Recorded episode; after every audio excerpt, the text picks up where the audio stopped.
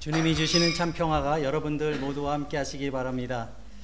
우리 시온성가대의 뭐 찬양은 뭐 말할 것도 없고 너무 아름답고 은혜롭고 참 감사한데, 저는 오늘 그 시온성가대 찬양을 들으면서 특별히 우리 반주자 강주현 집사님의 영혼이 담긴 연주를 들었습니다. 아, 저는 그걸 느꼈는데 여러분들도 느끼셨는지 모르겠어요. 그, 뭐 우리가 다 알지만 이게 전공이 아닌데 저 정도 치려면 강주현 집사님이 아마 이 찬양에 들인 시간이 이 찬양 시간보다 수십 배에 달했을 겁니다. 감사합니다. 오늘 아주 찬양을 이끌어가는 우리 집사님의 연주가 너무 아름답고 또 귀한 그 섬김이 되었습니다. 감사합니다. 예전에 그 제가 좀 시간이 날 때 어, 읽으려고 어, 독일어 쓸 일이 요즘 많이 없어가지고 독일어 책을 한 권 사놓은 책이 있습니다. 어, 되게 유명한 책인데 그 파울로 어, 코엘료가 쓴 그 알레프라는 책을 독일어로 제가 한 권 사놨는데 이거 뭐 잘 안 읽게 되죠. 시간도 없고 그래서. 근데 이번 주에 좀 시간이 있어서 어, 그 책을 틈틈이 지금 읽고 있는데 어, 그 책을 보다 보니까 그 책에 중국 대나무에 대한 어, 이야기가 나옵니다. 저는 그 잘 몰랐던 식물이었는데 모소대나무라고, 여러분들 혹시 알고 계신지 잘 모르겠습니다. 이 대나무가 참 신기하고 아주 대단한 식물입니다. 예, 여러분들 주보에 보시면 오늘 제가 그 대나무를 주보 표지에다가 어, 사진을 올렸습니다. 이 대나무는 그 중국 동북부에서 자라는 아주 특이한 어, 식물 가운데 하나인데, 이 대나무를 이렇게 심어 놓으면 사 년 동안은 어, 대나무가 자라질 않는답니다. 그냥 어린 쌍만 이렇게 예, 올라오고요.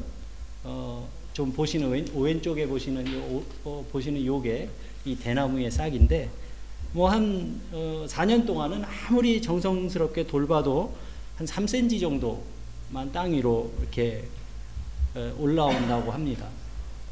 그런데 그 사 년 기간 동안에 그 땅 밑에서는 뿌리를 사방으로 뻗친대요. 깊고 넓게. 그런데 오 년째가 되면 그때부터 이 땅 위로 자라기 시작하는데 육 주 만에 이십오 미터까지 자란답니다. 쫙 오 년째가 되면 그렇게 자란다고 합니다. 이 나무의 생명은 뿌리에 있습니다. 그렇죠? 이 대나무가 그 처음 사 년 동안 뿌리를 아주 땅속으로 넓고 깊게 이렇게 내려서 높이 자랄 수 있는 그런 토대를 마련하는 겁니다. 만약 저같이 그런 것도 잘 모르고 한 이, 삼 년을 기다리다가 어, 이건 안 자라네 그러면서 이렇게 땅을 갈아엎으면 어떻게 될까요? 아주 어리석은 일이 될 겁니다. 저는 이 이야기를 그 읽으면서 이 대나무의 생장이 기도의 삶과 상당히 닮아 있다는 생각을 했습니다. 이 나무의 생명이 뿌리에 있듯이 우리들 그 신앙의 뿌리는 기도에 있습니다. 영적인 삶을 추구하는 사람들에게 기도 생활은 호흡과 같습니다. 그리고 우리의 기도 생활은 세상으로부터 우리의 믿음의 중심을 지켜주는 보호막과도 같습니다. 우리가 살아가는 이 디지털 세계는 스피드를 참 중요하게 생각하고 또 그것을 당연하게 받아들이며 살고 있습니다. 모든 분야에서 이 속도를 굉장히 중요하게 여깁니다. 일전에 제가 한국에 방문했을 때 저희 교단 본부를 어, 방문을 했는데요. 본부가 광화문 네거리에 있어요. 그래서 본부에 계신 분과 이제 점심을 먹으려고 나왔는데 그분이 이제 안내해 주시는 그 식당으로 어, 갔습니다. 근데 식당에 딱 앉자마자 밥이 나오는 거예요. 이렇게 앉는데 밥이 같이 나와요. 그래가지고 아니 왜 주문도 안 했는데 밥이 나와요? 그랬더니 이 집은 한 가지 메뉴밖에 없어요. 그러니까 들어오는 사람 보고 숫자대로 그냥 앉으면 바로 나오는 거예요. 그 식당에 들어가면서 나오는 데까지 걸린 시간이 십오 분이 안 걸렸던 것 같아요. 그 광화문 그 시내 서울 중심가에 어 직장인들을 위한 식당이 대부분 다 그렇답니다. 점심시간에. 우리가 이렇게 스피디한 세상에서 살다 보니까 어, 좀 참고 기다리는 걸 잘 못하는 사람들이 되어가고 있습니다. 어, 특히 요즘 청소년들은 이게 뭔가 조금 노력해보고 뜻대로 되지 않으면 안절부절 못하고 또 견디지를 못합니다. 금방 또 포기합니다. 제가 지난 주간에 읽은 글 중에 젊은이들이 교회를 떠나는 이유에 대해서 이렇게 나름대로 이제 분석하고 대안을 찾기 위한 그런 글이 하나 있었는데요. 그 글에서는 어떤 목사님이 교회가 요즘 젊은이들에게 뭔가 이렇게 젊은이들을 향한 젊은이들에게 맞는 그런 새로운 프로그램을 마련해 줘야 한다는 그런 내용이 중심에 있는 그런 글이었습니다. 근데 저는 그 글을 읽으면서 그거 아니라고 생각했습니다. 요즘 젊은 사람들이, 젊은이들이나 청소년들이나 청년들이 진지한 신앙의 삶을 살지 못하는 것은 그들이 생활 속에서 추구하고 또 노출되어 있는 이 문화가 너무 세속적이고 자극적입니다. 그리고 치열한 경쟁 속에서 이 생존해야 되는, 살아남아야 되는 그런 현실 속에서 아직 인생을 시작해보기도 전에 너무 많은 것이 어, 결정돼버리고 맙니다.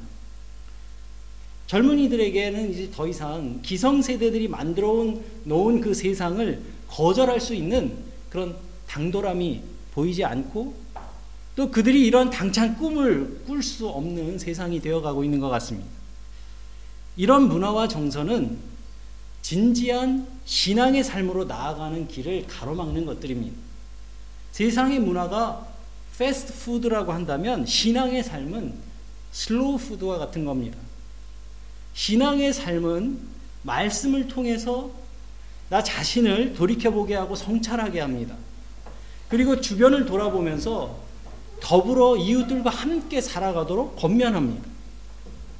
젊은이들의 문제를 이 교회 프로그램으로 만약에 해결한다고 한다면 금방 또 식상하기 때문에 매년 바꿔야 됩니다. 그래서 저는 이런 문제를 다른 차원에서 접근해야 할 필요가 있다고 생각을 했습니다. 그것은 전체 교회적인 차원에서 건강하지 못한 그런 사회적 현상들을 공동의 문제로 인식하면서 교회가 이런 문제에 접근해 가면서 건강한 사회 문화를 조성해 갈 수 있도록 사회적 영향력을 만들어가는 일에 관심을 가져야 한다고 생각합니다. 그런데 현실적으로는 교회마저도 그런 세상적인 생존 원리에 충실하고, 충실하고 있다면 그런 모습이 젊은이들에게 보이지 않을 리가 없습니다. 세상에 길들여진 교회, 결국 여기에 문제가 있는 겁니다.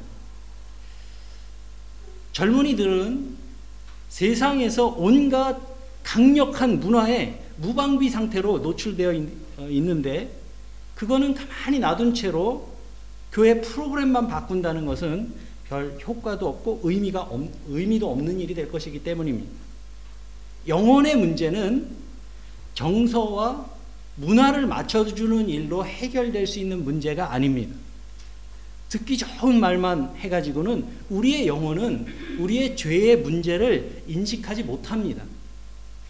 그래서 교회는 시대적인 통찰력을 가지고 영혼의 문제로 그리고 죄의 문제로 접근해서 그것을 다룰 수 있는, 있어야 한다는 것이 저의 생각입니다. 저는 성령 강림절 이후에 어, 주일 예배의 말씀의 주제를 성령의 사람이라는 주제로 묵상해오고 있습니다. 성령의 사람으로 살아가기 위해서 우리는 어떤 노력과 관심을 기울여야 할까? 그것을 함께 생각해보고자 하는 것입니다. 성령이 함께 하시는 사람에게는 먼저 감사의 삶이 있어야겠고 또 말씀을 생활의 척도로 삼는 삶이 있어야 합니다. 그리고 이런 믿음의 깊이는 기도의 생활을 통해서 얻어지는 것입니다. 기도는 영적인 삶을 살아가는 사람에게는 호흡과 같은 것이고 또 믿음의 뿌리와 같습니다. 하나님을 믿는 우리들은 그분을 잘 알고 또 그분의 뜻을 헤아리며 그분과 소통하는 사람이어야 합니다. 그래서 살아있는 사람이 숨을 쉬지 않으면 죽을 수밖에 없는 것처럼 기도하지 않는 성도의 영적인 삶은 생명력을 유지하기가 어렵습니다. 그리고 세상을 변화시키는 능력이 나타날 수 없습니다. 신약 성경의 사도 바울은 기도로 역사를 바꾼 사람이었습니다. 오늘 읽은 이 로마서의 말씀은 사도 바울이 로마 교회에 보낸 편지입니다. 이 로마서를 일컬어서 바울 신학의 정수다 이렇게 이야기를 합니다. 그리고 실제로 어, 기독교 신학에 있어서 매우 중요한 의미를 갖고 있는 책이 바로 이 로마서이기도 합니다. 오늘 본문의 구 절의 십 절 말씀을 보면 바울은 당시 세계의 중심 도시였던 이 로마에 가기 위해서 열정적으로 기도했다는 사실을 우리에게 전해줍니다. 바울은 다마스커스로 가는 길에서 부활하신 예수님을 만나고 난 후에 여러 가지 체험을 통해서 진정한 기도의 사람이 되었습니다. 그리고 그는 큰 비전을 품고 자신의 삶을 기도로 채워갔습니다. 사도 바울이 부활하신 주님을 만난 이후에 품었던 꿈은 그 당시 세계를 지배하던 제국의 심장이었던 로마를 거쳐서 땅끝까지 복음을 전하는 일, 그 한 가지에 집중되어 있습니다. 그리고 그가 뿌린 기도의 씨앗은 결국 많은 수고와 노력으로 이루어졌고 복음이 유럽 땅에 전해지게 됐다는 사실을 우리는 역사를 통해서 그리고 말씀을 통해서 알고 있습니다. 기도의 삶을 살아가기를 원하는 우리들은 이러한 사도 바울의 기도의 비전을 통해서 모범적인 기도의 전형을 발견할 수 있습니다.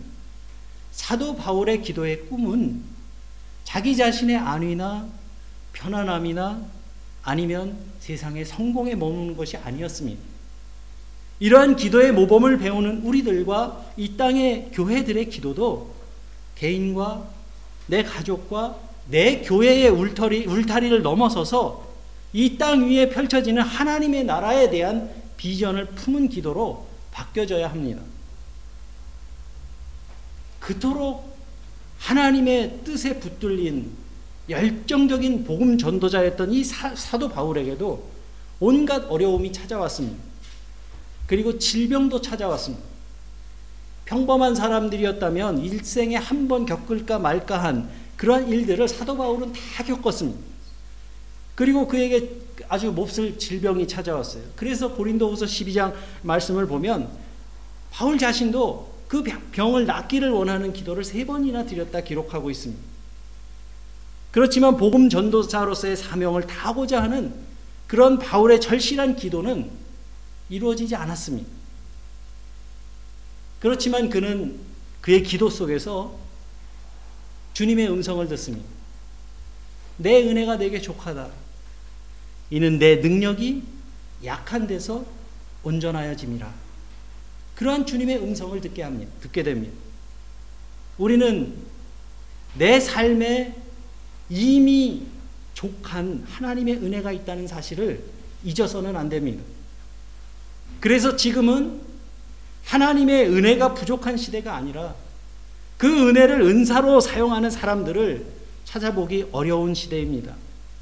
나의 연약함이 주님의 능력을 온전하게 나타내는 그런 도구가 됨을 인정하는 그런 진실한 믿음의 영혼들이 절박하게 필요한 시대입니다.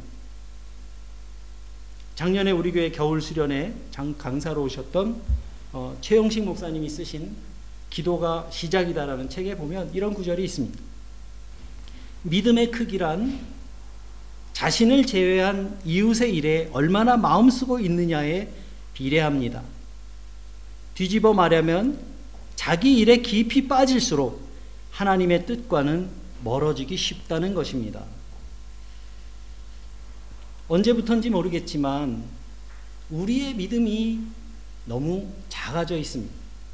우리의 기도가 나의 가족과 나의 안위와 나의 평안에만 머물고 우리의 믿음의 지평이 좁아져 버렸습니다. 천지 만물을 지으신 그 하나님을 고백하면서 그 천지를 다스리는 하나님을 예배하는 우리들이 우리의 믿음의 자리는 내 발 앞에 머물고 있는 순간들이 얼마나 많은지 모릅니다. 여러분, 진정한 부흥이라고 하는 것이 무엇이겠습니까? 사람이 많이 모여드는 것이 부흥일까요? 세상의 기준으로 보면 그렇습니다. 그러나 우리에게 너무도 익숙한 이 세속화된 정서가 신학에도 흘러들어서 소위 성공신학이라는 것을 만들어냈습니다. 만사 형통의 신학이 널리 퍼져 있습니다. 교회 나오는 이유가 예수님 때문이 아닌 사람들이 교회 안에 얼마나 많습니까? 예레미야 시대, 시대의 거짓 선지자 하나니아와 같이 시대를 분별하지 못하고 영혼을 분별하지 못하는 메시지가 넘쳐납니다. 그러나 성경은 그러한 부흥에 대해서 단 한 번도 말한 적이 없습니다. 두려워 떠는 삼만 이천 명의 군사보다는 하나님을 전적으로 신뢰하면서 당신의 일을 드러낼 기도원의 삼백 명의 용사가 하나님께는 더 필요한 사람들이었습니다. 진정한 부흥은 하나님께 붙들린 한 사람을 통해서 살아계신 하나님이 증거되는 일이 나타나는 사건을 부흥이라고 하는 겁니다. 오직 예수 그리스도의 십자가만이 구원의 길이라는 것을 선포하면서 그리스도의 삶을 실천하며 그것을 삶으로 번역하는 영혼들이 세워지는 것이 진정으로 이 땅에 필요한 진정한 부흥입니다. 그래서 교회는 예배 공동체로 모이고 하나님의 말씀을 배우고 또 세상으로 나가서 복음을 전하는 사명을 다하는 일에 집중해야 합니다. 그리고 성도들의 기도도 그런 나의 울타리를 넘어서서 교회와 세상을 향한 비전을 품은 그러한 기도로 성숙해져야 됩니다. 하나님의 나라를 이 땅 위에 넓혀간다는 의미는 이 땅 위에 교회의 개수가 많아진다는 것을 의미하는 것이 아니라 이렇게 그리스도의 영에 붙들린 영혼들이 이 땅 위에 늘어간다는 것을 의미하기 때문입니다. 그렇지만 우리가 성경의 이야기를 통해서 바울의 간절한 기도의 소망이 이루어졌다는 것을 알고 있지만 우리가 한 가지 잊지 말아야 할 것이 있습니다. 그것은 사도 바울의 기도가 이루어지기까지 오랜 인내의 시간이 필요했다는 사실입니다. 바울이 그렇게 간절히 소망했던 로마 선교의 꿈이 이루어지기까지는 이십오 년이라는 시간이 필요했습니다. 사도 바울의 기도가 참 좋은 기도였고 하나님이 기뻐하시는 합당한 기도였음에도 불구하고 그의 기도의 소망은 금방 이루어지지 않았습니다. 우리의 기도의 자리도 다르지 않습니다. 마치 우리네 어르신들이 깊은 맛을 내는 장을 담그기 위해서 느긋한 숙성의 시간을 갖는 것처럼 하늘의 뜻을 품은 우리에게도 그런 인내와 기다림의 시간이 반드시 필요합니다. 사도 바울은 환난과 고난 중에도 낙심하지 않았고 그리고 그의 기도를 포기하지 않았습니다. 로마를 거쳐서 땅끝까지 복음을 전하고자 했던 그의 꿈은 언제나 현재 진행형이었습니다. 오늘 본문 십삼 절 말씀에서 바울은 이렇게 말합니다. 내가 여러 번 너희에게 가고자 했지만 지금까지 길이 막혔습니다. 그리고 십오 절에서는 오히려 더 뜨거운 마음으로 로마의 교우들에게 이렇게 말합니다. 할 수 있는 대로 로마에 가서 내가 복음을 전할 수 있기를 원합니다. 저는 그 인생이 마라톤과 같다고 말씀하시는 분들이 하도 많아서 그걸 좀 직접 체험하기 위해서 의심받은 서목사는 직접 체험하지 않은 건 잘 얘기를 안 해요. 그래서 직접 체험해 보기 위해서 마라톤에 도전을 해본 적이 있습니다. 여러분 잘 알고 계시죠? 제가 두 번이나 완주한 마라토너예요. 안 놀라우세요? 근데 제가 마라톤을 해보니까 아, 그 먼저 사신 분들이 왜 그런 말씀을 하시는지 제가 이해가 되더라는 말씀입니다. 이게 마라톤은 사십이 점 일구오 킬로미터를 달리는 건데 이게 마라톤을 해야지 이렇게 마음 먹는다고 바로 나가서 달리기를 할 수 있는 게 아닙니다. 저의 경우는 이 거리를 완주하기 위해서는 이 년의 시간이 필요했어요. 처음에는 일 킬로미터도 제대로 못 달렸습니다. 무릎이 아파서 못 뛰고 이게 배가 나왔으니까 몸이 무겁고 그러니까 일 킬로미터도 못 뛰고 또 걷다가 뛰다가 그 일 킬로미터가 이 킬로미터가 되고 이 킬로미터가 오 킬로미터가 되고 그 오 킬로미터가 십 킬로미터가 되고 어? 그러면서 조금씩 체력이 만들어지고 또 몸에 어, 필요하지 않은 살도 좀 빠지고 필요한 근육도 어, 생기면서 조금씩 좀 더 멀리 달릴 수 있는 그런 사람이 되어갔던 거죠. 그리고 여러분 뭘 마라톤을 할 때는 두 가지의 생각이 되게 중요합니다. 하나는 함께 달려가는 달리는 사람들이 마라톤을 혼자 하지는 않잖아요. 함께 달리는 사람들이 경쟁자가 아니라 나와 함께 달려야 하는 길동무라고 생각을 해야 이 마라톤은 끝까지 달려갈 수가 있습니다. 마라톤은 옆에서 뛰는 사람이랑 경쟁하면서 뛰면 그 어떤 사람도요 십 킬로미터도 못 가서 다 퍼집니다. 자기 페이스를 지켜가면서 옆에 있는 사람과 같이 끝까지 갈 수 있는, 같이 달려가야 끝까지 갈 수 있는 운동이 마라톤입니다. 그리고 이 마라톤을 할 때는 또 한 가지 중요한 생각이 있는데 자기 자신에 대한 믿음이에요. 내가 그동안 쌓아온 그 훈련의 시간을 신뢰할 수 있어야 됩니다. 이게 가장 어려운 구간을 이게 사 점, 이게 토데스 어, 붕트라고 하는데 한 삼십오 킬로미터 지점부터 어, 한 오 킬로미터 동안은 어, 죽음의 구간입니다. 이 구간을 지날 때는 별의별 생각이 다 들어요. 내가 지금 뭐 하고 있는 거지? 내가 왜 이러고 있지? 이, 이러고 뛰잖아요. 손 내려. 그리고 천천히 숨 쉬어. 숨 차잖아. 손 내려. 그리고 걸어. 막 이런 막 소리가 막 들리는 것 같아요. 굉장히 큰 유혹이 됩니다. 근데 이러한 유혹을 넘길 수 있어야 끝까지 갈 수가 있습니다. 어디 마라톤에서만 그렇겠습니까? 우리들이 살아가는 인생의 현장에서도 그리고 우리의 기도의 자리에서도 마찬가지일 겁니다. 예수님께서는 당신의 공생애의 삶을 사시는 동안에 틈나는 대로 한적한 곳에 나아가 기도하셨고 또 제자들에게도 기도만큼은 포기하지 말라고 당부하셨습니다.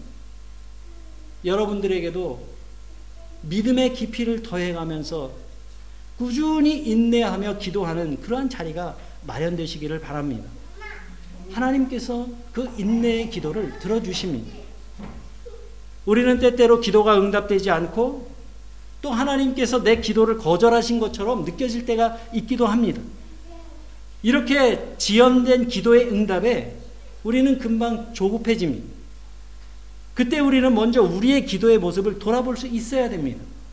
거기에는 하나님 앞에 선 우리들의 죄의 문제가 해결되지 않은 경우가 많기 때문에 그렇습니다. 저는 오늘 윤혜숙 집사님 기도에 참 큰 은혜를 받았어요. 우리 하나님 앞에 예배하러 나온 우리들이 하나님께 자비를 구하고 긍휼하심을 구하고 우리의 죄를 회개하는 그러한 기도가 우리에게 필요합니다. 그래서 유럽교회 전통에서는 예배 중에 어, 키리에 엘레이송이라고 하는 주님의 자비를 구하는 노래를 꼭 부릅니다. 주여 우리를 불쌍히 여기소서 하는 노래를 부릅니다. 그리고 성경을 통해서 우리가 깨달을 수 있는 또 다른 하나는 지연된 응답에 대한 것입니다. 바울이 체험한 은혜 중에 하나가 이 지연된 기도 응답이었습니다. 하나님의 때를 인내하며 기다리는 것입니다. 여러분들도 이제 아브라함의 이야기를 잘 아시는데 아브라함이 백 살이 되어서 이삭을 얻은 일을 잘 알고 계실 겁니다. 그런데 왜 하나님께서는 아브라함에게 일흔다섯 살의 자손에 대한 약속을 하셨는데 왜 백 살이 되어서 이삭을 주신 것일까? 이 얘기가 의미하는 게 뭐겠습니까? 하나님을 믿는 사람은 백 살이 돼도 자식을 얻을 수 있다고 성경이 주장하는 걸까요? 과연 그럴까요? 아니면 아브라함의 인내력을 테, 테스트하시려고 그러셨을까요?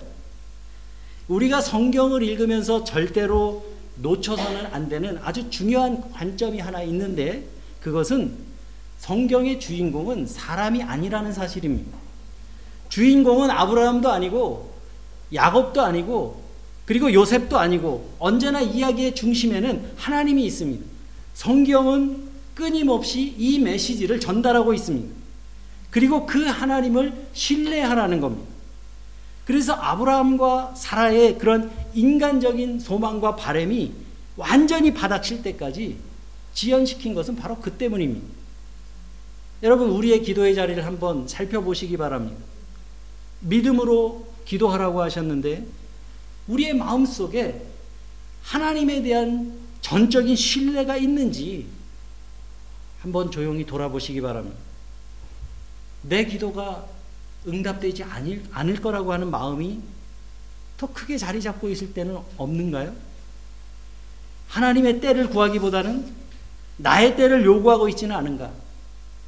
불의한 세상을 바라보면서도 악의 승리를 인정하고 있지는 않은가?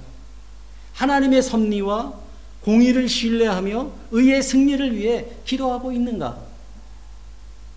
모세가 민족의 지도자로 쓰임받기 위해서는 혈기왕성했던 사십 세가 아니라 미디안 광야에서 목동생활하면서 할아버지가 된 팔십 세가 되어서야 하나님의 부르심을 받습니다.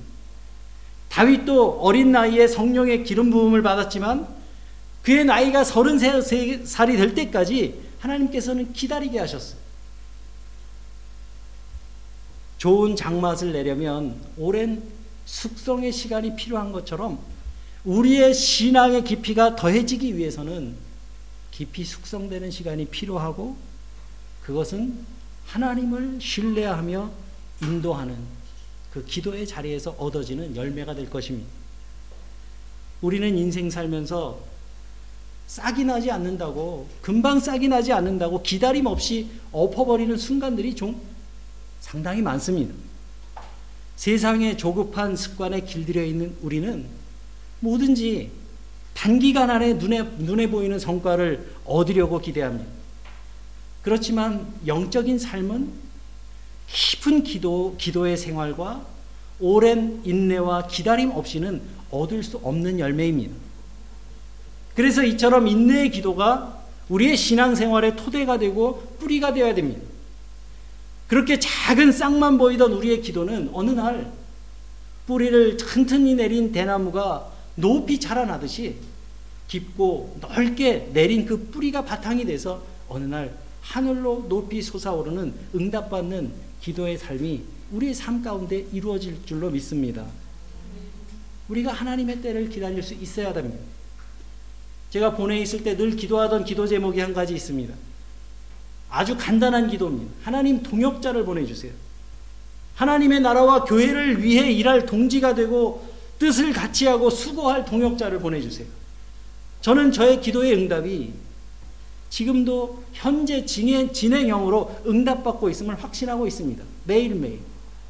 여러분들과 이 유로룩스 공동체를 통해서 하나님께서 응답하고 계심을 저는 믿습니다.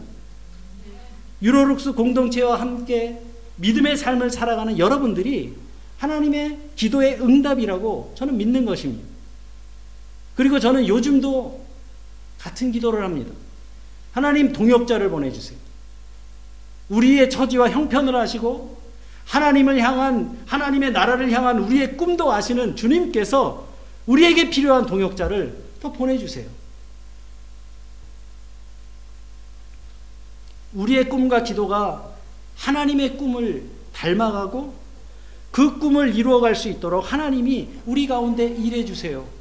하나님이 원하시는 일이고 또 우리가 그 뜻에 따르고 순종할 준비가 되어 있다면 그때에는 우리가 원하든 원치 않든 하나님께서는 우리 가운데 당신의 뜻을 이루어 가실 거라고 믿습니다.